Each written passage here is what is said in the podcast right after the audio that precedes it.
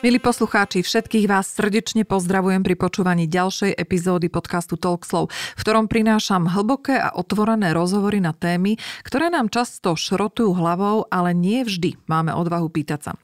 So ženami, ale aj mužmi sa zamýšľame nad mnohými oblastiami života a spoločne odkrývame rôzne úhly pohľadu na ženskosť, krásu, sexualitu, jednoducho na život okolo nás. Volám sa Mária Bernátová a mojou dnešnou hostkou je pani Jana Almaja Vacúčiaková, lektorka, konzultantka, terapeutka a riaditeľka občianskeho združenia Súlad. Počas predchádzajúcej práce v cestovnom ruchu, kde pracovala ako riaditeľka pobočky cestovnej kancelárie, vyštudovala psychoterapiu na Pražskej vysokej škole psychosociálnych štúdií so zameraním na prácu s podpornou skupinou.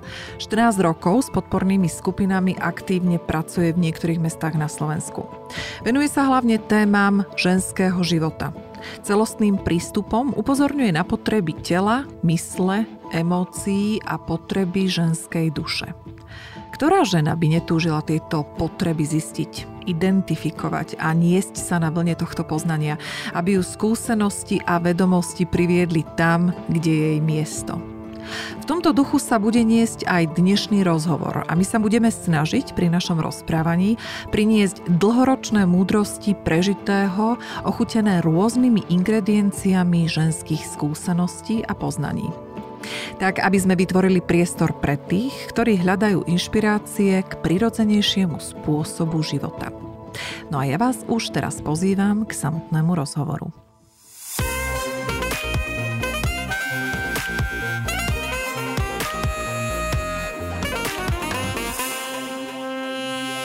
Janka, dobrý deň. Dobrý deň. Som veľmi rada, že ste prijali pozvanie do štúdia a merali ste cestu, povedzte odkiaľ? Ja som zo Zvolena. Zo Zvolena.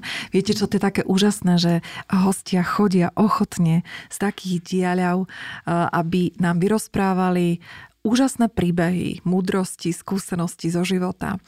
Tak poďme na to. Ja som vás predstavila ako Janu Almaju Vacúčiakovú. Mňa na začiatok zaujíma, prečo tá Almaja? To je častá otázka. Almaja je meno, ktoré som si vymyslela. Začala som ho vymýšľať v období, kedy som sa rozhodla, že budem robiť prácu, ktorú robím. A určitým spôsobom to mala byť moja obchodná značka. A Almaja je vlastne meno, ktoré sa skladá z mojich dvoch dcér a so mňa. Prvé dve písmená mien Alžbeta, Magdalena a Jana som dala dokopy. A súvisí to s tým, že vlastne ten náš pohľad na ženský život je taký spoločný, že céry to robia v podstate so mnou, ale každá to robíme nejakým iným spôsobom a mala som takú chuť nás spojiť do jedného mena, ktoré občas používam. No ale aké inšpiratívne. Teraz rozmýšľam, že ako by som si dala skratku. Dobre, tak to až potom. Vážni poslucháči, toto je veľmi dôležité, čo teraz poviem, pretože my sme samozrejme s Jankou mali prípravný rozhovor, ktorý, ako dobre viete, tak uskutočňujem vždy. Trval iba 3 hodiny, takže bol o čom. No ale čo je zaujímavé, my sme teraz tak chvíľku išli autom spolu do štúdia a nám sa absolútne pretransformoval spôsob toho, o čom chceme rozprávať. A toto je to úžasné, nehovoriac o tom teda, že nás museli z jednej miestnosti v štúdiu prehodiť do druhej, pretože vraj tam bol taký výboj elektriny, že zlyhali stroje. Lukáš, pozdravujem teraz do vedľajšej miestnosti. A toto je úplne, že fantastické, z toho dôvodu, že naozaj to bude tu a teraz, takže moje otázky a nejaké okruhy pripravené možno zapadnú, možno nie. Ale my sme sa teda rozhodli naozaj pre také ženské rozprávanie a to sú vzťahy.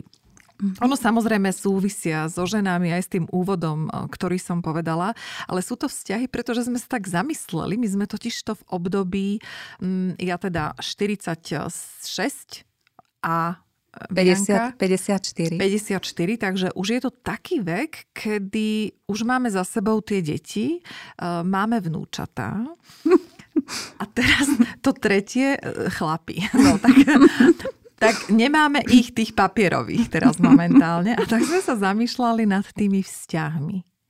A prišli sme na čo, Janka? Dajte úvod. A neviem, na čo sme prišli.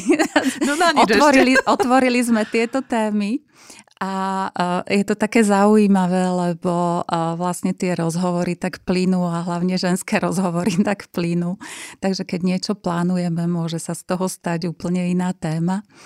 A tá téma vzťahov, medziľudských vzťahov, vzťahov žien s mužmi je taká moja téma obľúbená, lebo my sme mali pripravenú tému podpory žien a podporné skupiny, ale vlastne na každej skupine sa otvára téma vzťahov a vzťahov k mužom. A vždy sa nejako na to pozeráme, takže som rada, že vznikol priestor práve na túto tému. Ono sa to bude podľa mňa prelínať. Mm-hmm. Janka, zadefinujte mi, alebo takým zrozumiteľným spôsobom mi povedzte charakteristiku podpornej skupiny, pretože tie podporné skupiny okolo nás stále lietajú, ale čo to teda je tá podporná skupina? Pre mňa je podporná skupina skupina ľudí, dvaja a viac, ktorí sa stretnú preto, aby sa vzájomne inšpirovali, aby sa vzájomne podporili, aby sa vzájomne vypočuli, rešpektovali, aby zdieľali nejaké svoje skúsenosti. Skrátka, je to skupina ľudí, ktorých spája niečo a možno ich aj niečo rozdeľuje, ale vlastne v tej skupine sa dokážu porozprávať o všetkom, čo potrebujú, a tie rozhovory, konkrétne tie skupiny, ktoré ja robím, tak idú viac do hĺbky. Ako mám ja, žena z davu, uveriť a povedať si, že tak ja idem do tejto podpornej skupiny, ktorú Janka zorganizovala. Predstavte si, že som pracujúca žena, ktorá robí, zoberme si napríklad pokladničku, hej, v nejakom obchodnom centre alebo v obchode. Asi nebude mať moc príležitosť dávať ešte priestor nejakým podporným skupinám, pretože žijem takým tým monotónnym životom každodenným. Ako ja vôbec mám priznať to, že prečo podporná skupina a čo ja sa tam budem spovedať nejakým cudzím ženám? Ako toto funguje? Toto je pekná otázka, lebo vlastne takto sa to v ženách deje. Že vôbec ani nevedia, že prečo by mali prísť na podpornú skupinu. Väčšinou ženy prichádzajú vtedy, keď prežívajú nejaké náročné životné obdobie alebo keď ich privedú nejaké kamarátky, ktoré na tie skupiny dlhšie chodia. Podľa mňa je podporná skupina pre ženu taký čas pre ňu. A taký čas zastavenia, keď trošku vystúpi z tej svojej možno stereotypnej reality a sadne si v bezpečnom prostredí medzi iné ženy, možno aj medzi ženy, ktoré vidí prvýkrát, a počúva rozhovory o témach, o ktorých sa možno nikdy s nikým nerozprávala. Takže nie sme zvyknuté v tejto spoločnosti na stretávanie sa veľmi s cudzými ženami, nie sme zvyknuté veľmi na otvorené rozhovory. Trošku pozorujem, že medzi ženami vládne strach, rivalita, vzájomná súťaživosť, hodnotenie. Tu vás zastavím. Nie sme zvyknuté. S čím to porovnávate? S akou skupinou ľudí? Kto je zvyknutý? Ktorá skupina žien je zvyknutá? Zvyknuté sú ženy možno, ktoré majú priateľské vzťahy, priateľské kontakty medzi sebou. Takže tvoria ženy aj podporné skupiny, ale priateľkami alebo v rámci rodín s príbuznými ženami. Takže nemôžem povedať, že by sa to v spoločnosti nedialo.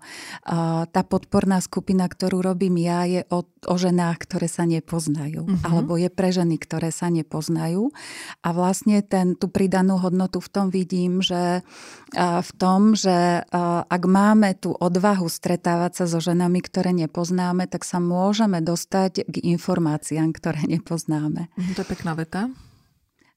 že keď sa stretávame s rovnakou skupinou žien, tak väčšinou stále otvárame a točíme tie isté témy. Ale som zvyknutá, alebo teda vnímam to tak, že medzi ženami, medzi kamarátkami sa nerozprávame nejako hlbšie o emóciách napríklad. Máte skúsenosť s inou kultúrou, čo sa týka napríklad, ja neviem, Maďarsko, Švédsko, Fínsko, to teraz akože strieľam. Ako funguje tá komunita žien v zahraničí? Máte také infošky? Nemám nejaké skúsenosti z iných krajín. Keď som sa zaoberala ako v tých svojich začiatkoch témou podporných skupín, tak v literatúre, ktorá sa ku mne dostala, som dočítala o podporných skupinách v Amerike, ktoré vznikali v 70. rokoch. Bol tam taký boom podporných skupín. A mám taký pocit, že u nás sa to deje nejakým spôsobom teraz. Akurát tie podporné skupiny, možno ktoré robím ja, tých 14 rokov, sú podporné skupiny, ktoré majú určitý systém. Mm-hmm. Že konajú sa pravidelne, konajú sa na rovnakom mieste, takže tie ženy treba z toho Zvolená alebo z iných miest vedia, že ak sa chcú rozprávať na nejakú tému, tak vedia presne, kedy to bude, vedia, kde je to miesto a môžu vlastne prichádzať k určitým témam, ktoré si same vyberajú. Mm-hmm. Že tie ženy prinášajú tie témy. Pre koho sú tie podporné skupiny určené? Pretože opäť narážam stále na to, že veľa je v povedomí, že je minečku slepičáren, čo tam sa budem s tými babami a potrebujem sa porozprávať s chlapom alebo potrebujem rezne vypražiť a nie sa rozprávať s nejakými babami o blbostiach. Pre koho je to určené? Ide naozaj o nejakú duchovnú, spirituálnu oblasť alebo... Povedzte. Tie skupiny sú o živote. Mm-hmm. Tie stretnutia sú o živote, o tom, čo v každodennom živote prežívame a o tom, čo nám môže pomôcť ten život spríjemniť alebo pomôcť v tom, aby sme sa lepšie spoznali, aby sme nadobudli nejaké zručnosti na to, ako si poradiť trebárs v nejakých ťažkých obdobiach svojho života. Aby sme počuli, že aj iné ženy prežívajú rôzne vývojové fázy a rôzne situácie v živote, že nie sme v tom samé a aby sme sa mohli podporiť. Tá skupina má aj takú tú svoju odbornú časť, kde sa ženy môžu dozvedieť rôzne informácie o tom, ako si naozaj reálne môžu pomôcť, môžu získať rôzne zručnosti, ktoré im môžu pomôcť, trebárs ako sa dostať viac k sebe, ako sa vedieť rozhodovať alebo čokoľvek iné. A pre mňa vlastne podporné skupiny v tejto spoločnosti sú taký najprirodzenejší spôsob celoživotného vzdelávania aj dospelých, lebo prichádzajú ženy v rôznom veku. Mám na skupinách mladé dievčatá 14-15 ročné a potom až ženy, asi najstaršiu pani som mala, ktorá mala 75 rokov. A je to veľmi pekné aj v tom, že je celá tá vývojová škála žien, lebo vlastne tie ženy majú možnosť počuť, čo ktorá tá veková kategória prežíva. A možno zistia, alebo často zistia, že vlastne doma sa o takých témach vôbec medzi sebou ženy nerozprávajú a môžu to priniesť. To je ten presah tých podporných skupín. Je to nejaká taká novodobá éra páračiek slovenských. Mne sa veľmi... Áno, ja si na tom dosť fičím, keď to zazriem niekde vo filme staršom. A tie múdrosti, ktoré sa odovzdávali z generácie na generáciu, aj keď teda v rámci tých možností historických išlo naozaj len o tú skupinu, ktorá bola monotematická, lebo však z jednej dediny. Vy ste hovorili, že my nie sme zvyknuté ženy. Prečo si myslíte, že sa ženy tak bránia otvárať sa cudzým ženám a zdieľať tie príbehy? Napadá ma dôvera. S dôverou, ako to je téma, ktorá sa tiež dosť často opakuje na skupinách a na jednej skupine jedna pani povedala, na 120% nikomu neverte. Takže dôvera v iných, dôvera v iné ženy, dôvera v seba. Hej, schopnosť ustáť si seba v prostredí. Neviem. Je tam veľmi veľa vecí, ktoré nám bránia v tom stretnúť sa s inými ženami. Strach z toho, že niektoré informácie ako sa posunú do prostredia, aj keď každá tá skupina má svoje pravidlá, ktoré sa neporušujú, napriek tomu ženy neveria, že sa neporušujú. Mm-hmm. Takže je tam veľmi veľa vecí, prečo nie. Úzko to súvisí so zraniteľnosťou, pretože keď sa tak zamýšľam nad tým, no čo už mi môže taká žena ublížiť, keď som vysporiadaná sama so sebou a mám to poupratované, tak tá žena už škodí skôr sebe ako mne. No, ale toto už je veľmi ako vysoký presah toho, ako by sme mohli rozmýšľať. A vy ste, Janka, hovorili o tom, že veľakrát si vás prizývajú, alebo nie veľakrát, to som asi povedala zle, že si vás prizvali, tak som sa hneď opravila. Vidíte to? Sebareflexia, bože, ak ju milujem. Že ste boli prizvaná do mužskej skupiny, do mužských krúhov. Áno. A to bola zaujímavá skúsenosť, my sme ju už tu pred nahrávaním trochu rozobrali. Keby len tí muži skôr vedeli, čo my všetko ženy prežívame, tak. A pokračujte. Áno, a mala som raz také... Teda raz to bolo prvýkrát, keď to bolo, tak to bola pre mňa veľmi zaujímavá skúsenosť, lebo ma prizvali muži do mužského kruhu a chceli, aby som pred nimi prezentovala tému ženskej cyklickosti. A pre mňa samú to bolo veľmi zaujímavé pozorovať seba, ako na to reagujem, lebo v prvej tej fáze toho pozvania som cítila, že prežívam nejaký ako vnútorný chaos, až takú paniku. A také otázky mi vybiehali, že či je vôbec dobré, aby muži vedeli o tom, že na akých princípoch vlastne funguje to naše ženské ja. A možno sme to pred nimi skrývali. A možno sú to aj naše ženské zbranie, taká tá premenlivosť a neuchopiteľnosť.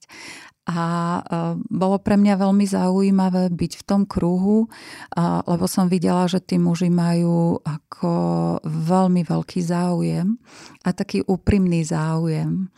Úprimný záujem, všetci sa pýtali a počúvali a chceli vedieť a vlastne, keď to stretnutie bolo trojhodinové, keď to stretnutie skončilo, tak som mala veľmi dobrý pocit ja a mali veľmi dobrý pocit aj oni.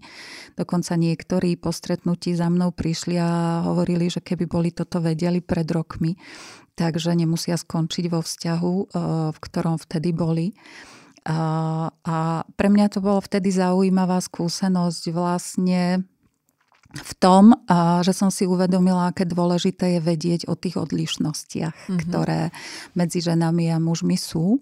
Aké dôležité je vlastne tých mužov informovať o tom, aká ja žena som, na akých princípoch fungujem, čo sa vo mne odohráva a že je veľmi dôležitá a dovolím si tvrdiť, že je to taká naša zodpovednosť za to, aby sme to každá za seba vedeli a každá za seba občas aj komunikovali. No a toto je presne, na čo chcem narážať. Vy ste povedali, keby muži vedeli. No ja si myslím, keby ženy vedeli, a vy ste mi to takisto potvrdili, že my ženy sa musíme najprv spoznať. A tu je kameň úrazu, že sa nepoznávame. Že sme veľakrát odpojené od svojho tela, nevnímame sa. My sme sa krásne, toto bolo napríklad aj téma nášho predchádzajúceho rozhovoru, kedy sme hovorili o tom, že možno to odpojenie od tela je dôsledkom toho, že sa o seba ženy nestarajú, že sa nemalujú, že sú ochotné vyzerať veľakrát ako divožienky, pretože spojiť tú nádobu duše a tú nádobu tela, to si vyžaduje samozrejme takisto vedomie a aj nejaké informácie. Ako teda preskočiť tú časť, že keby muži vedeli, k tej predčasti, keby ženy vedeli? A to je vlastne súčasťou mojej práce. Lebo pre mňa je taký... prvý krok na ceste osobného rozvoja, že sa začnem spoznávať. že začnem spoznávať svoje schopnosti, svoje možnosti, svoje talenty, dary, ktoré mám, že začnem spoznávať aj svoje tiene a všetky tie veci, ktoré kritizujem a veľmi sa mi nepáčia, že sa skrátka spoznám. Mm-hmm. A keď sa spoznám, tak ja o sebe viem. A to je téma sebavedomia. Že viem o tom, aká som. A čím viac o sebe viem, tak tým viac si uvedomujem, čo všetko v sebe mám.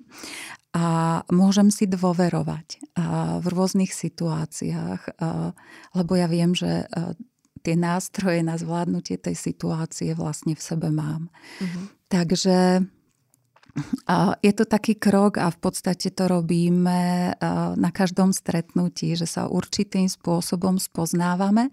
Ja som mala také obdobie na skupinách, asi 3 roky to trvalo, kedy som pozorovala ženské schopnosti. Lebo ma k tomu viedlo to, že som ženy vyzývala k tomu, aby povedali 3 schopnosti, každá za seba, také, ktoré si cenia. Uh-huh. A často nastalo také ako mŕtve ticho. A ženy začali tvrdiť po tom tichu, že teda žiadne schopnosti nemajú. Aj také boli. Áno, že, aj, že žiadne schopnosti nemajú. A vlastne to ma viedlo k tomu začať sa pozerať na tie ženské schopnosti. A ja som počas tých 3 rokov vlastne vytvorila taký systém, ja to nazývam, že didaktické pomôcky, že ženské uh-huh. schopnosti uh-huh. Podľa našich vývojových fáz a tých schopností, ktoré každá v sebe má, ale nie všetky sú aktivované, niektoré driemu. Tak máme okolo 200. Uh-huh. A pre mňa sú tie schopnosti nástroje na život. A keď ja ich spoznám a aktivujem tie, ktoré potrebujem, tak sa cítim v tom živote o mnoho lepšie. Cítim sa silnejšia, cítim sa zintegrovaná. Ako zistím, že potrebujem... Dobre, máme 200 schopností, príklad, hej, didaktická pomôcka. Ako zistím, ktoré ja potrebujem? Mhm. Podľa toho, do akej situácie idem. Hej, ak je to nejaká nová situácia, tak potrebujem pravdepodobne odvahu. Potrebujem vedieť, že každá nová situácia sa spája s chaosom, hej, takže potrebujem trošku vedieť niečo o emóciách, ako zvládnuť tie emócie, ktoré sa mi vždy otvárajú na začiatku. Potrebujem mať nejaké komunikačné zručnosti, hej, takže to tiež je v podstate schopnosť, ktorú si rozvíjame počas života. No, takže podľa toho, že do čoho ideme, tak si to vieme vlastne celkom dobre cez tie schopnosti vyhodnotiť. Ako sa dostaneme k týmto didaktickým pomôckam? Didaktické pomôcky. Mám ich pár vyrobených. Sú súčasťou vlastne tej práce so ženami a nazvala som ich tak zaujímavo, že sú to ako zavárané ženské schopnosti.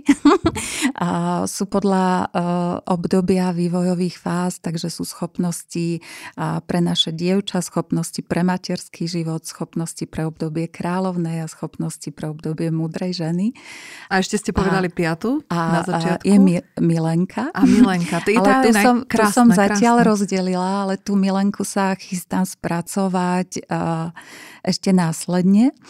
A vlastne ku každej tej ženskej schopnosti sú 3 indície, cez ktoré si môžeme tú schopnosť uvedomiť, hej, v akom rozmere ju v sebe máme, či je aktivovaná, alebo ešte spí.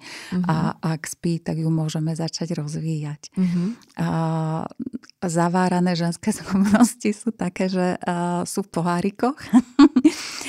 Lebo sa mi to zdalo také veľmi symbolické, vzhľadom k tomu, že naozaj málo kedy vieme, že čo v nás je. Mm-hmm. Ale keď to začneme otvárať, keď otvoríme ten pohárik a začneme vyberať tie schopnosti, tak vlastne môžeme zistiť, že čo všetko v nás je. Dá sa to zistiť bez toho, aby som navštívila podporné skupiny a len tak si žila životom? Dá sa to zistiť vôbec? Dá sa to zistiť, keď sa začnem pozorovať. Keď sa začnem viac pozorovať, tak ja vlastne zistím, aká som.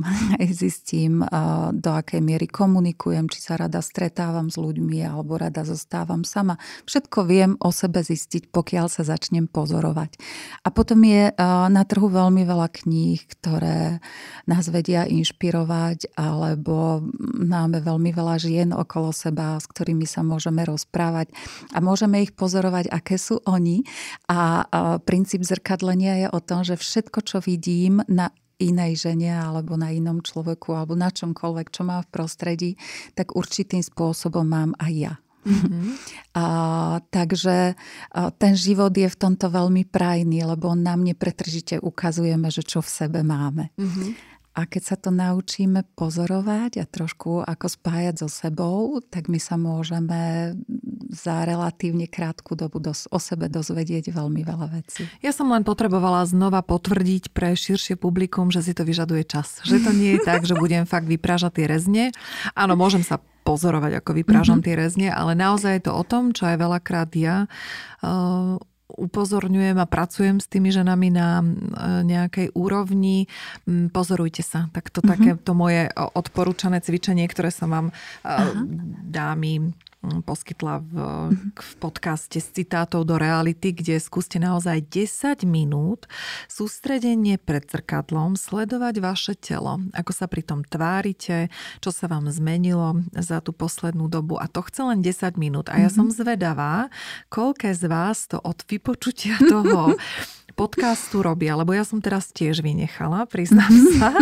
Takže kľudne mi píšte, mňa to zaujíma, že na čo ste došli za tie posledné týždne, to pozorovanie.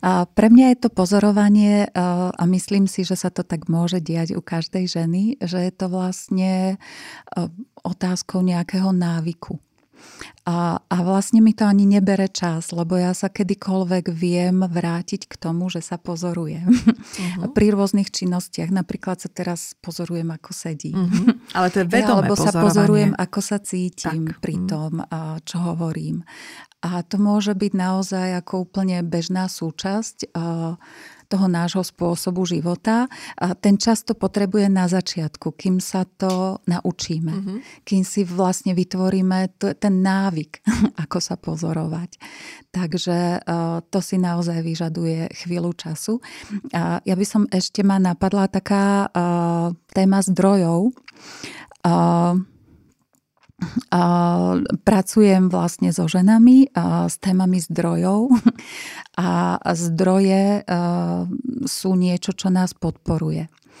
A vlastne aj tá podporná skupina alebo akákoľvek skupina žien je veľmi silný zdroj. Zdroj, s ktorým keď som v spojení, tak ja mám veľmi veľa informácií, dostávam veľmi veľa, ja neviem, možno aj rád, alebo rôznych inšpirácií, ktoré mi môžu slúžiť do života. Alebo teda môžem cez tie ženy veľa odpozorovať a môžem to vidieť aj na sebe. Takže spojenie so ženami je spojenie so zdrojom, ktorý nám môže veľmi v živote pomôcť, podporuje nás. Čože sa to stalo v našej spoločnosti, že je to teraz také moderné, aby sa vytvárali ženské kruhy, podporné skupiny a rôzne iné, ktoré združujú naozaj tie ženy a veľakrát sa teda aj oddelujeme od tých mužov, to je to, čo sledujem, že je veľmi málo tých zmiešaných skupín. Čože sa to deje v tej spoločnosti? Aká je to potreba? Ja mám pocit, že tak prirodzene prišla táto potreba, lebo sme prechádzali takým vývojovým obdobím individualizácie. A to nás tak ako viac možno dostávalo k sebe, ale oddelovalo nás to od iných. My ženy sme sa stiahli do rodín a v tých rodinách sme vlastne vytvárali to prostredie, ale možno spoločensky, ja to teda pozorujem vlastne u mnohých žien, že taká až sociálna izolácia v tých rodinách alebo v nejakom veľmi úzkom kruhu spôsobuje takú ako nespokojnosť. Často vlastne až rôzne ako zdravotné problémy, psychické problémy. Pre mňa je to dosť tá téma toho zdroja, že také oddelenie od zdroja. Že nemám dostatok výživy ma napadá, hej, že nemám dostatok pochopenia, dostatok podpory, dostatok súcitu, dostatok lásky, lebo to všetko my, ženy, vieme tej druhej dať. A často sa vlastne stáva, že pokiaľ to nemáme od žien, tak to silou, mocou chceme od mužov, s ktorými žijeme. A oni vlastne netušia o nás, netušia o tom, že čím sa zaoberáme. Ja napríklad zo skupy mám veľmi silnú skúsenosť s tým, že pre ženy je veľmi ťažké hovoriť o sebe. Hovoriť svoje názory, byť spontánna v tom, ako komunikujem, otvoriť sa, ísť viac do hĺbky, že toto sa vlastne na tých podporných skupinách ženy učia postupne, bezpečne, že sa to môžu naučiť. A vlastne, keď žijeme tak na povrchu, na to sú urobené rôzne výskumy, koľko minút komunikácie trebárs prebieha v partnerstvách, a väčšinou je to technická komunikácia, tak my sa určitým spôsobom vlastne neprejavujeme. A keď sa neprejavujeme, tak časom zanikneme. Zanikneme v tom, že neprejavíme svoju osobnosť. Hej, stávame sa takými vykonávateľkami rôznorodých činností v domácnosti, ale vlastne nikto nevie, ako sa tá mama má. Nikto nevie, čo tú mamu trápi a čím sa zaťažuje a prečo je smutná celý čas a neteší sa. Hej. A vlastne tá podporná skupina slúži aj na toto, že sa tie ženy naučia o sebe hovoriť a naučia sa prejavovať a spoznajú sa a porozumejú same sebe aj cez iné ženy. Ja teraz, ako som vás počúvala, tak som si vybavila, čo sa dalo okolí ženy, ktoré poznám. A poznám ich teda fakt, že veľa. Čo tam pozorujem je, že tie ženy sa uplí v podstate na tých mužov a nechodia do spoločnosti žien, pretože sa to považuje jednak za to, že čo by mala čo žena, keď už muž príde z roboty, tak ona predsa musí byť doma k dispozícii. Cez deň buď robia tie ženy, takže nemajú moc príležitostí. No a takisto aj ohlasy tých mužov nie sú moc pozitívne, pretože majú s tým problém, že a ty kde zase ideš, akože čo, kde, do ženskej skupiny, no tak na to zabudni. A poznám teda aj tú druhú stranu, to je menej zastúpená, to sú muži, ktorí reagujú na to, keď tie ženy im odchádzajú takýmto spôsobom do ženských kruhov, tak majú tí muži s tým problém. Pretože žena sa im údajne mení pred očami a oni nevedia zachytiť tento prúd a toto smerovanie. Aké máte vy skúsenosti s tým, čo zdieľajú tie ženy? Rôzne. Ja mám aj zmiešanú skupinu otvorenú celé roky. V podstate sa mi začali ozývať muži, že to vnímali ako určitú formu diskriminácie. Že sa nemôžu zúčastňovať zmiešaných skupín. Tak som vytvorila aj zmiešané skupiny. Občas prichádzajú aj muži. A je to pre mňa veľmi, veľmi vzácny jav, keď prídu muži, ale ženy sa začnú správať úplne ináč. Že to vidno ten veľký rozdiel v správaní. Keď sa stačí, že sa objaví jediný muž. Áno. A tak je to taká informácia o tom, že nie sme zvyknuté vlastne celkom komunikovať s inými mužmi. Ale odpoviem na to, čo ste sa pýtala, že ako na tieto ženské stretnutia reagujú muži. Mám skúsenosť, že rôzne. Pre niektorých je to neprirodzené, niektorí naozaj, že nám bránia. Ale poznám aj veľa mužov, v podstate, ktoré sú radi, že tie ženy do tých skupín chodia, alebo vidia tú pridanú hodnotu, ktorá sa trebárs objavuje v rodine. Hej, že tie ženy začínajú otvárať témy, ktoré sú v tej rodine potrebné, alebo sa mení vzťah k deťom, mení sa tá žena samotná, hej, že už prestane vyžadovať, lebo ona sama je spokojnejšia. Takže Myslím si, ako všetko v tejto spoločnosti, tak aj toto je určitý proces vývoja. A tie reakcie na začiatku bývajú ako reakcie z toho chaosu. Hej, že môžu byť naozaj rôznorodé, môže tam byť odpor, môže tam byť prijatie, môže tam byť strach z toho, že čo sa s tou ženou stane. A môže tam byť strach z toho. Ja som napríklad zažila takú skúsenosť, a že som robila víkend so ženami a v pondelok sme na ďalšie stretnutie, z toho víkendového stretnutia 5 žien išlo na ďalšie stretnutie, kde boli aj muži. Uh-huh. A ženy boli veľmi uvoľnené, smiali sa a tí muži na to vôbec nevedeli reagovať. A jeden muž povedal, že čo vám je? Že vy máte byť utrápené a smutné. To čo bolo za pána? A pre mňa to bola zaujímavá informácia, lebo takto nás muži ako možno vo väčšine poznajú doma. Mm-hmm. Hej, takže naozaj, keď tá žena príde a teší sa zo života a je uvoľnená a vysmiata, tak to môže byť pre toho muža problém na to začať reagovať, lebo predtým, ja neviem, 5 rokov bola smutná a stále niečo riešila. Mhm. Takže vlastne môže to naozaj prinášať rôznorodé reakcie. Pre mňa je dôležité o tom hovoriť a pomenovávať tie veci. Teraz sa toto so mnou deje, teraz sa cítim trošku inak, tak to budeš cítiť aj ty. Budeš musieť na to nejako zareagovať, neviem, ako sa ti to podarí. Ej, taký ten možno priateľský rozhovor o tej zmene. Mm-hmm. Môže pomôcť aj tomu mužovi upokojiť sa, hej, že nejde o niečo, čo by jemu menilo život. Alebo možno mu to zmení život, ale pravdepodobne ako vidím, že vo veľkej miere je to zmena k lepšiemu. Takej k väčšej spokojnosti. No počúvam, ale vrtnem si. Ale rypnem. Sú tieto skupiny, myslíte, naozaj pre každú intelektuálnu skupinu? Je to, lebo ja fakt ako teraz, keď vás počúvam, tak idem do tej praktickej skúsenosti a veľakrát sú to ženy, ktoré sú slobodné. My sme načali aj túto tému v úvode, ešte keď sme nenahrávali. My obidve sme už v tom štádiu múdrej ženy. Ešte raz teda zopakujeme, Janka, ako to bolo, takže začíname dievča. A potom sa aktivuje Milenka v partnerských vzťahoch, hej, tiež v tom období dievčaťa. To je tak, povedzte ten vek asi? Je to veľmi rôznorodé. Keď v podstate začíname sexuálne žiť a objavovať nejaké tie možnosti pre vzťah s mužmi. Uh-huh. Takže to môže byť ako od 15 do 20 rokov. Jasné.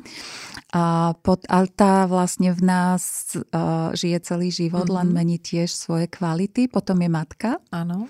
A potom je kráľovná a potom je múdra žena. To je taký ako jeden z možných systémov. My sme kde teraz? My už sme múdre ženy? A my sme už tak ako múdre ženy. Už sme múdre ženy, super. A tá kráľovná, to je vlastne obdobie čo, manželstva? A môže byť. Tá kráľovná je veľmi spojená s tým, aj s talentom. S talentom ženy, s pracovným prostredím. Kráľovná je žena, ktorá odovzdáva iným. Matka rodine. Mm-hmm. A kráľovná má ten presah do spoločnosti. Uh-huh. Pozná seba, pozná svoju hodnotu, nebojí sa byť iná a vlastne to, čo robí, tak robí pre také väčší celok. Uh-huh. Tak a potom tá múdra žena, tu mi zadefinujte. A múdra žena je žena, ktorá objavila svoju spiritualitu, ktorá sa nebojí hlbok, emocionality. Janka, tak sme v tejto kategórii. Pokojná bytosť, ktorá už nemá tú energiu, alebo nepoužíva tú energiu na tú aktivitu, aby odovzdávala. Ona tak ako čaká. Uh-huh. A keď príde príležitosť, tak dá to, čo má. No, tak toto sme si zrekapitulovali, lebo toto sa mi veľmi páči, toto začlenenie alebo toto delenie. No a teraz späť k tomu, čo som teda načala. Či je to pre každú intelektuálnu skupinu a v akom duchovnom vývojovom štádiu sa môže žena naozaj prepracovať k tomu, že aha, a toto je čas pre mňa na zdieľanie v podpornej skupine. A všetko je podľa mňa veľmi individuálne, takže určite to nie je pre všetkých. Myslím si, že v rámci vývoja máme určité fázy, kedy sa začneme zaoberať sebou. A väčšinou vidím, že prichádzajú takéto ženy, ktoré už sa zaujímajú o seba samú. A že už začali sa kontaktovať s nejakými tými možnosťami osobného rozvoja, alebo začínajú si klásť otázky, že kto sú a čo potrebujú, aký je ich zmysel života. Uh-huh. Alebo teda sú to ženy, ktoré sú naozaj v náročných vývojových fázach. Že prežívajú nejaké rozchody, rozvody, úmrtia detí, riešia nejaké diagnózy. Často sa objavujú ženy, ktoré trpia depresiami a potrebujú ten väčší sociálny kontakt a zároveň potrebujú aj nejaké zručnosti, aby si poradili, aby mohli ísť ďalej. Takže myslím si, ako pozorujem vlastne život, že často to, čo sa nám deje a vnímame to ako nepríjemné, či už teda vzhľadom na vonkajšie okolnosti alebo na nejaké vnútorné zdravotné, tak to nás vedie k sebe. Mm-hmm. Že v tom vidím ten dar, že je to vlastne ten čas, kedy sa môžem začať zaoberať sebou. A vtedy tá podporná skupina môže naozaj poslúžiť. Otázka na telo. Trúfnete si vyhodnotiť alebo nejakým spôsobom prejaviť vlastný názor na tú ženskú spoločnosť, slovenskú, dajme tomu? Na akej sme úrovni, o koľkých percentách žien vlastne hovoríme, keď hovoríme o vedomých ženách, ktoré sú schopné a pripravené na svoj rast?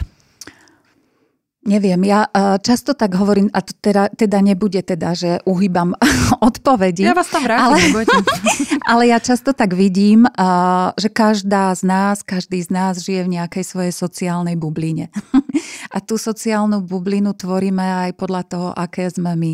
Takže ja mám vo svojej sociálnej bubline veľa žien, ktoré sú tak nastavené, ako sa rozprávame, že majú ten záujem spoznávať sa, vnímať súvislosti, vnímať viac podstatu života, vedieť si poradiť viac v situáciách, ktoré prežívajú. Takže nedovolím si tvrdiť na základe tejto svojej sociálnej bubliny, lebo naozaj s nej neviem, ako je to za ňou ďalej, ale ak napadlo ma také číslo, že 10%. Mm-hmm. Dobre, super, tak ste na tom lepšie. Áno, ja som si tak typovala, že tých 10-20. Ja som dala, že 20, ale to je fakt akože veľa. A počujete, neuveriteľne, normálne, keby som napísala pred tou otázkou, ktorú som vám dala, tak som si povedala, že Ježiš, a teraz keď mi začne rozprávať o tom, že priťahujeme rovnaké a tým pádom sa nachádzam v nejakej skupine ľudí, bum, a dostala som to. Takže, fantasticky, sme naladené, Janka, je vám to jasné toto, že? Je vám od to začiatku. Jasné? Akože, keď už viem odpoveď, tak toto už je vážna vec. Ale viete čo, je na tom niečo pravdy, ale už len to, že ste povedali tých 10%, ku ktorým sa teda ja prikláňam. Máte nejaké riešenie, čo pre tých 90%? A možno aj takéto nahrávanie rozhovorov môže poslúžiť, alebo je tu množstvo kníh, ale ja mám taký pocit, že vývoj má tiež svoje vývojové fázy. Je minečko, ja viem, čo idete povedať, dobre. A že sa to deje tak prirodzene postupne a že sa tak preberáme podľa toho, v akej tej vývojovej fáze sa nachádzame a že to prostredie sa tiež tak pripravuje preto, keď bude tých ľudí viac takých prebudenejších, tak budú mať kde prísť a budú mať kde si overiť, že to, čo sa im deje, že je v poriadku. Mm-hmm. Viete čo, áno, aj ja totiž to pátram po tejto odpovedi, pretože som si povedala, že fajn, že ja som totiž to čítala o tom čísle 20%. A potom som si povedala, že viem si predstaviť, že každá jedna žena, ktorá to číta, tak si povie, no jasné, ja som v tej skupine 20% a čo tie chudierky tam okolo, hej. No a teda ja si to tiež myslím, že som v tej skupine 20%. Nie som si celkom istá, či si to myslí aj to okolie, čo mi je úplne jedno, to vám je asi úplne jasné. Ale ja som sa už teda stretla aj tými ženami, ktoré naozaj sú v tej 80-percentnej skupine a je to tak zjavné z toho môjho pohľadu, že zjavnejšie to ani nemôže byť. A tak som čítala ďalej a patrala ďalej a naozaj som sa dopatrala k tomu, čo ste povedali aj vy, že chce to vývoj. Každý sa nachádzame presne tam, kde sa nachádzať máme. A je úplne fajn, že ja si aj do rozhovorov, do Talkslov priťahujem čoraz viacej tie vedomé ženy. A to bolo vlastne od začiatku myslené, že poďme do tej hĺbky. Chvíľku som sa toho bála, poviem vám pravdu, pretože som si povedala, že fúha, že toto má byť len pre 20% žien, že to teda čo bude za počúvateľnosť. Ale prichádzam na to, že naozaj sa to priťahuje, tá skupina rastie a máme o čom. No a keďže my sme už v tom no, povedzte ja nádych. Áno, som sa nadýchla, lebo ja mám veľký rešpekt k tomu vývoju. Lebo naozaj nevieme robiť kvantové skoky.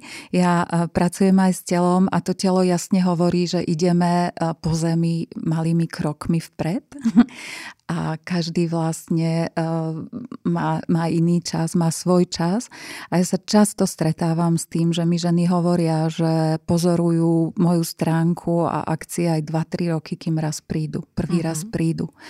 A toto je vlastne o tom vývoji. Hej, že potrebujeme mať určitý druh vnútornej motivácie na to, aby nás zdvihlo. Zdvihlo spred televízora alebo zo stoličky, aby sme skúsili urobiť niečo iné. A podľa mňa je to všetko v poriadku. Že ono to ani nie je dobre nejako urýchlovať, lebo... No, podľa mňa to takto, presne takto má svoj zmysel. Ja si často vlastne aj to stretnutie v podporných skupinách, keď sa žena začne zaoberať viac sebou a svojím životom, tak ju často vedie k zmenám spôsobu života. A tie zmeny, ja sama si uvedomujem napríklad, že som sa veľmi opatrne zaoberala sebou, lebo som cítila, že ako náhle si začnem viac uvedomovať, že čo všetko ja potrebujem, takže budem musieť narúšať tie štruktúry, v ktorých žijem. Takže ja mám k tomu naozaj veľký rešpekt. Rešpekt mám aj ja a to by som veľmi rada podotknúť, že ak sa cítim byť súčasťou skupiny 10%, to neznamená žiadne povyšovanie, ale je to proste môj osobný pocit. A to, čo si myslia ostatní, je mi úplne jedno, pretože veľa žien aj z tej 80 alebo 90% skupiny sa cítia presne tam, kde sa cítia. A je to úplne OK. Takže je to vlastne len priznanie si a to je tiež jedna zo ženských schopností a mali by sme podľa mňa k tomu vyzývať, aby sme si priznali, aby sme na rovinu povedali, že áno, takto sa cítim a nešli cestou ponižovania sa a nejak znehodnoťovania alebo spochybňovania svojich schopností, ale naozaj si to priznali, pretože na tom nie je absolútne nič zlé. My sa nachádzame, Janka, v tom období, kedy už teda máme tie deti vyrastené a ja čerstvá babička a takže... Máme to už v tej kráľovnej, alebo dajme tomu v tej múdrej žene. A my sme sa rozprávali o mužoch, o vzťahoch. A tak sme aj zvažovali, že či to otvoríme a potom som povedala, Janka, poďme do toho, pretože sme sa obidve zamysleli nad jednou vecou. Je naozaj potrebné, aby sme žili v tom vzťahu s mužom? Pretože nám veľakrát narúša už ten pokoj, ktorý máme a narúša nám ho svojou prítomnosťou, veľakrát len svojou prítomnosťou. Janka, povedzte, ak to máte vy a z tých vašich skúseností? Je to tiež taká moja téma, lebo zasa vrátim k tomu vývoju, že každé to vývojové obdobie si vyžaduje určitý druh vzťahu, hej, aj vzťahu partnerského. A ja som prežila dlhé obdobie vo svojom živote, kedy som sa vzťahovala k mužom a bolo to v poriadku a v tých vzťahoch sme si odovzdali veľmi veľa. Tak ako som ja dala, tak som vlastne mala príležitosť aj dostať. A tento rok som urobila taký osobný pokus, že som zostala bez vzťahu a vlastne skúmam, že ako to je pre mňa. A čo všetko to môže priniesť, že niektorá zostane sama. Ale to sama vlastne nie je dostatočne správne slovo. Mohla by som povedať sama so sebou, ale v princípe nie som sama, lebo mám veľmi široké sociálne prostredie, mám dcéry, narodili sa mi dvaja vnúci, takže vlastne nepociťujem nejakú samotu, ale rozhodla som sa nemať určité obdobie partnerský vzťah a vlastne si tak prechádzam tými skúsenosťami, že ktoré mi to prináša. A uvedomila som si, že vlastne sa môžem zameriavať na úplne iné témy.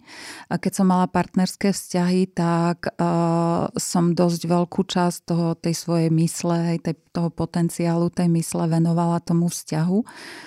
A teraz napríklad som bola prekvapená, že do akej hĺbky sa dá vytvoriť vzťah k prírode tým, že tá myseľ je taká slobodnejšia a voľnejšia. A vlastne to tak skúmam, som na začiatku takého svojho osobného výskumu a prechádzam si vlastne tými vzťahmi, ktoré som žila a som si tak uvedomila, že tie vzťahy partnerské u mňa začali dosť výrazným strachom s mužom a počas toho svojho života s tým strachom k mužom pracujem a sama v sebe a vidím to aj v spoločnosti, aj na iných ľuďoch, vidím to na mnohých ženách, že ten strach s mužom v nás je a naopak vidím aj na mužoch, keď sa s mužmi rozprávam o strachu zo žien, ktorý sa v nich skrýva a keď vlastne na princípe strachu vytvárame vzťahy, tak nie sú asi až tak podľa našich predstav No je to pre mňa vlastne taká nová téma. A nová téma v tom, že som sa dosť vrácala aj do svojho detstva a do svojho systému rodinného a našla som tam viac žien, ktoré prežili viac ako 20 rokov samé. Mm-hmm. Že im muži odišli a oni zostali samé. A napríklad moju starú mamu som videla 25 rokov, žila sama a ona bola stále šťastná. Uh-huh. A tiež mi to otvorilo tieto témy, že do akej miery je vlastne ten vzťah prirodzený, vzťah muža a ženy prirodzený a do akej miery môže byť žena sama. Čo môžem naozaj porovnať už po tejto svojej skúsenosti, niekoľko mesačnej, nie je ešte celkom ročná, tak môžem porovnať to, že s mužom, vo vzťahu s mužom je o mnoho viac podnetov. Ako keby väčšie bohatstvo podnetov. Že človek potrebuje akýkoľvek. Že človek potrebuje častejšie reagovať na nejaké zmenené situácie. A tak, dobré, už som sa zlakla. No? Ale aj viac zážitkov. Ja som napríklad s mužmi zažila určite veci, ktoré by som sama nezažila. Ani by ma nenapadli. A ani by ma nenapadli nejaké také skúsenosti si vytvárať. Takže čo sa týka mužov, naučila som sa veľa vecí vďaka ním. Hej, lyžovanie, lyžovanie, potápanie, ako čokoľvek, jazdy na motorkách. Sama by som k tomu neprišla. Takže vlastne s mužom som určite, keď to môžem tak porovnať, že sama a s mužom, tak s mužmi som vždy zažívala väčšiu pestrosť. Mm-hmm. A teraz zažívam väčší pokoj. A nemá to súvislosť naozaj s tým vekom? Že my sme si povedali, že sme vo veku, kedy už nepotrebujeme zakladať rodinu, mm-hmm. kedy si už nepotrebujeme dokazovať, aké sme krásne, lebo sme, aké sme múdre, lebo sme. Nepotrebujete s nikým bojovať, mm-hmm. nepotrebujete stále presviečať o tom, mm-hmm. kto má pravdu. Nie je to mm-hmm. naozaj len vekom? A môže to byť aj vekom. Ako mám pocit, že je to aj vekom, lebo naozaj to, o čom hovoríte, tak už nepotrebujeme. Mm-hmm. A stretávam sa s množstvom žien, ktoré sa, neviem to vyhodnotiť, že či na zvyšok života alebo na určitú fázu v živote si vybrali aj tento model. Mm-hmm. Hej, že byť samé, venovať sa tomu, čo robíme radi, mať takéto široké sociálne prostredie, ktoré máme, lebo máme na to viac času. Podľa mňa je to taká téma, lebo v tých vzťahových formách sa vlastne dosť narúša ten tradičný model, na ktorý sme boli zvyknutí. Mm-hmm. Že muž a žena spolu do smrti, rodina, všetko to, čo okolo k tomu patrilo, ako treba žili moji rodičia, že žili 50 rokov v partnerskom vzťahu a obidva boli hrdí na to, že to vydržali. A nám sa veľmi otvorili možnosti a veľmi sa tá vzťahová forma mení z toho tradičného na nejakú. Ale napríklad, keď poviem sama za seba, neviem na akú sa mení. A tak to tak skôr skúmam. Že čo by som potrebovala, ako sa cítim sama, ako sa cítim s mužom, aký vzťah by som vlastne potrebovala už v tomto veku. A či by som potrebovala ešte vzťah. Ale ako niekedy musím priznať, že sa si uvedomím, alebo že sú situácie, kedy som niekde sama a vidím páry, tak si tak uvedomím, že mi to chýba. Je ale v poriadku. Áno, som v poriadku. Ja to naozaj vnímam, že je to taký môj osobný výskum na určité životné obdobie, možno krátke, neviem to posúdiť. Ale pre mňa je zaujímavé vlastne to, že som si to dovolila. A ja by som to tak odporúčala, aby sme si to všetky prežili a na nejakú chvíľu, lebo potom vlastne môžeme mať aj úplne iný postoj vo vzťahu k mužom. No, ja verím na to, že pokiaľ sa naučíme žiť same so sebou, čo je podľa mňa asi ten najvyšší level, že zrazu sa prichytíte, že bože, mne je so sebou tak dobre, keď som na gauči a strážim, aby neuletel a vôbec mi nevadí, že som tam sama a viem sa zabaviť. To je veľmi dôležité, viem sa zabaviť. Tak keď si týmto štádiom žena prejde, tak ja mám tak niekde, mi to tak došlo, že príde aj ten správny muž. Ale nie je tak, že si teraz poviem, že tak 3 mesiace si vyskúšam, aké to je byť sama so sebou a hurá, akože o 3 mesiace ho mám tu. No nie, no. Tak prišla som, ináč robím teraz začínam robiť experiment na zoznamke jednej. Tak dámy, keby vás čokoľvek zaujímalo, tak mi píšte, pretože ako môžem vám povedať, že je to teda fakt sranda. A teda prezradím vám čo. Ja sa tam naozaj idem prihlásiť spôsobom, že hľadám iba zábavu a sex. Takže neviem sa dočkať, keď otvorím tú aplikáciu, čo sa tam na mňa spustí. Ja vlastne neviem, prečo som to tu povedala. No, nepodstatné, vystrihovať to nebudem. Ale pointa teda bola, že byť sama so sebou spokojná a prežiť si tú chvíľu, tak si myslím, že tam sa naučíme a dostaneme veľa k sebe, tak ako ste vy hovorili. Janka, čo podľa vás v súčasnosti, na základe vašich skúseností, ženy trápi najviac? A nechcem teraz počuť, že vzťahy, ale niečo to konkrétne z toho ženského. Čo ich trápi? Ale začnem tým, že vzťahy. Lebo je to naozaj ako veľmi taká silná téma. Ale vzťahy s mužmi? Vzťahy s mužmi. Áno, vzťahy s mužmi, vzťahy s deťmi. Veľmi veľa žien rieši odputávanie sa od detí. Aj keď hovorím o skupine žien trebárs v našom veku, veľmi veľa žien rieši to, že deti odišli žiť do iných krajín. Hej. A že tie ženy si uvedomujú, že vlastne zostávajú samé. Veľa žien rieši, pracujem so skupinou žien, ktorá má postihnuté deti. To je naozaj pre mňa veľmi silná skupina, lebo tie ženy zostali väčšinou samé a starajú sa o deti, už dospelé deti, a ten sociálny systém nemá veľmi veľa možností, ako takéto ženy podporiť. Takže to je taká skupina žien. Potom sú osamelo žijúce matky, ktorá je tiež veľmi silná skupina žien v spoločnosti. Takže tých problémov už žien je dosť veľa a vlastne sú to také, ako ja to tak vnímam, že sú to také ako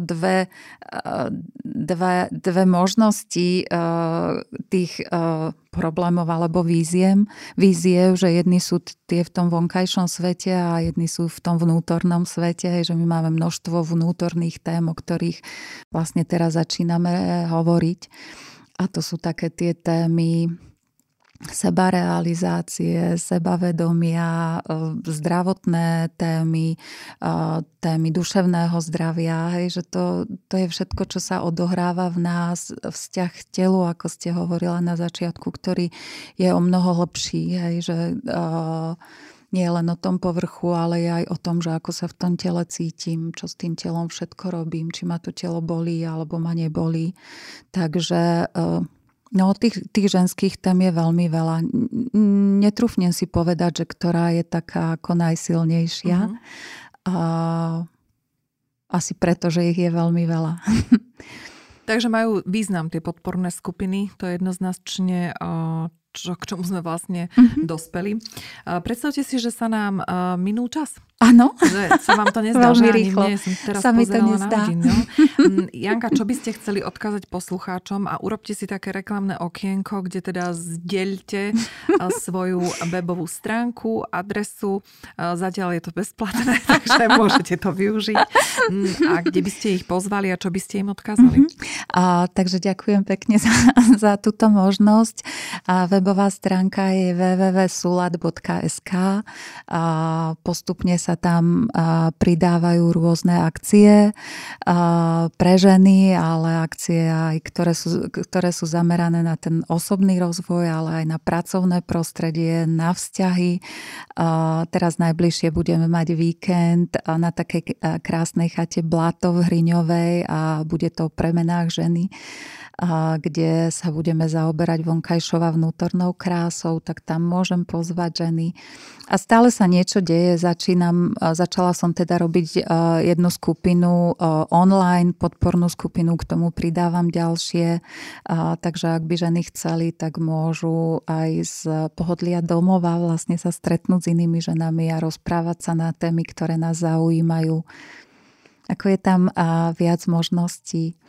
A čo by som povedala na záver? Že seba poznávanie môže byť veľmi príjemné. A že sa ho vôbec nemusíme báť. A že to môže byť každodenná súčasť nášho života a že nám to nezabere veľa času. A že tým môžeme veľmi veľa získať. Tak by som k tomu chcela povzbudiť ženy, že naozaj to môže byť celkom hravé až zábavné a môže nás to podporiť v rôznych veciach v živote. Môžeme naozaj zistiť, na čo máme talent a začať ho využívať. A môžeme sa cítiť o mnoho lepšie a ešte k tým vzťahom by som chcela povedať, že my do vzťahov prinášame seba. Takže akú kvalitu prinesiem do vzťahu ja a akú kvalitu prinesie partner, tak tieto dve kvality sa tam násobia. A to je veľmi dôležité si uvedomiť. Takže keď ja prinesiem šťastnú, spokojnú ženu, ktorá o sebe vie a vie komunikovať seba tomu partnerovi a keď to prinesie partner, tak my naozaj môžeme prežiť ideálny vzťah.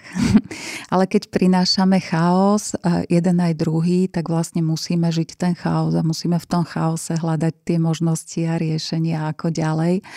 A môžeme z tých vzťahov odchádzať, ale keď odídeme, je veľmi dobré zase sa vrátiť k sebe, aby sme sa trošku viac kultivovali.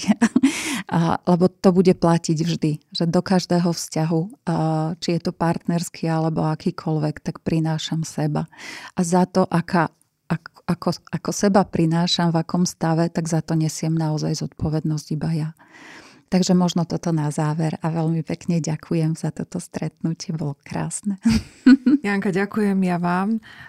Želám veľa úspešných a hodnotných podporných skupín. Ja verím, že niečo vymyslíme aj my dve spolu, to sme si už naznačili. Áno. Ja vôbec neviem čo a to je na tom najkrajšie. Ja viem dobrodružstvo. Áno, ja viem, ako som sa učila, veľakrát sa učím, že nepotrebuješ vedieť ako, ale potrebuješ vedieť čo. Áno.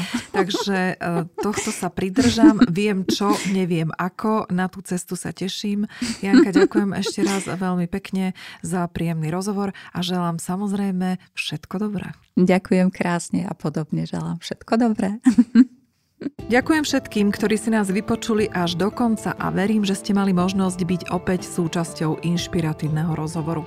Ženské podporné skupiny potrebujú hlavne bezpečný priestor a ten vám, milé dámy, poskytujem aj tým, že máte k dispozícii moju mailovú adresu, kde mi môžete v prípade potreby napísať čokoľvek.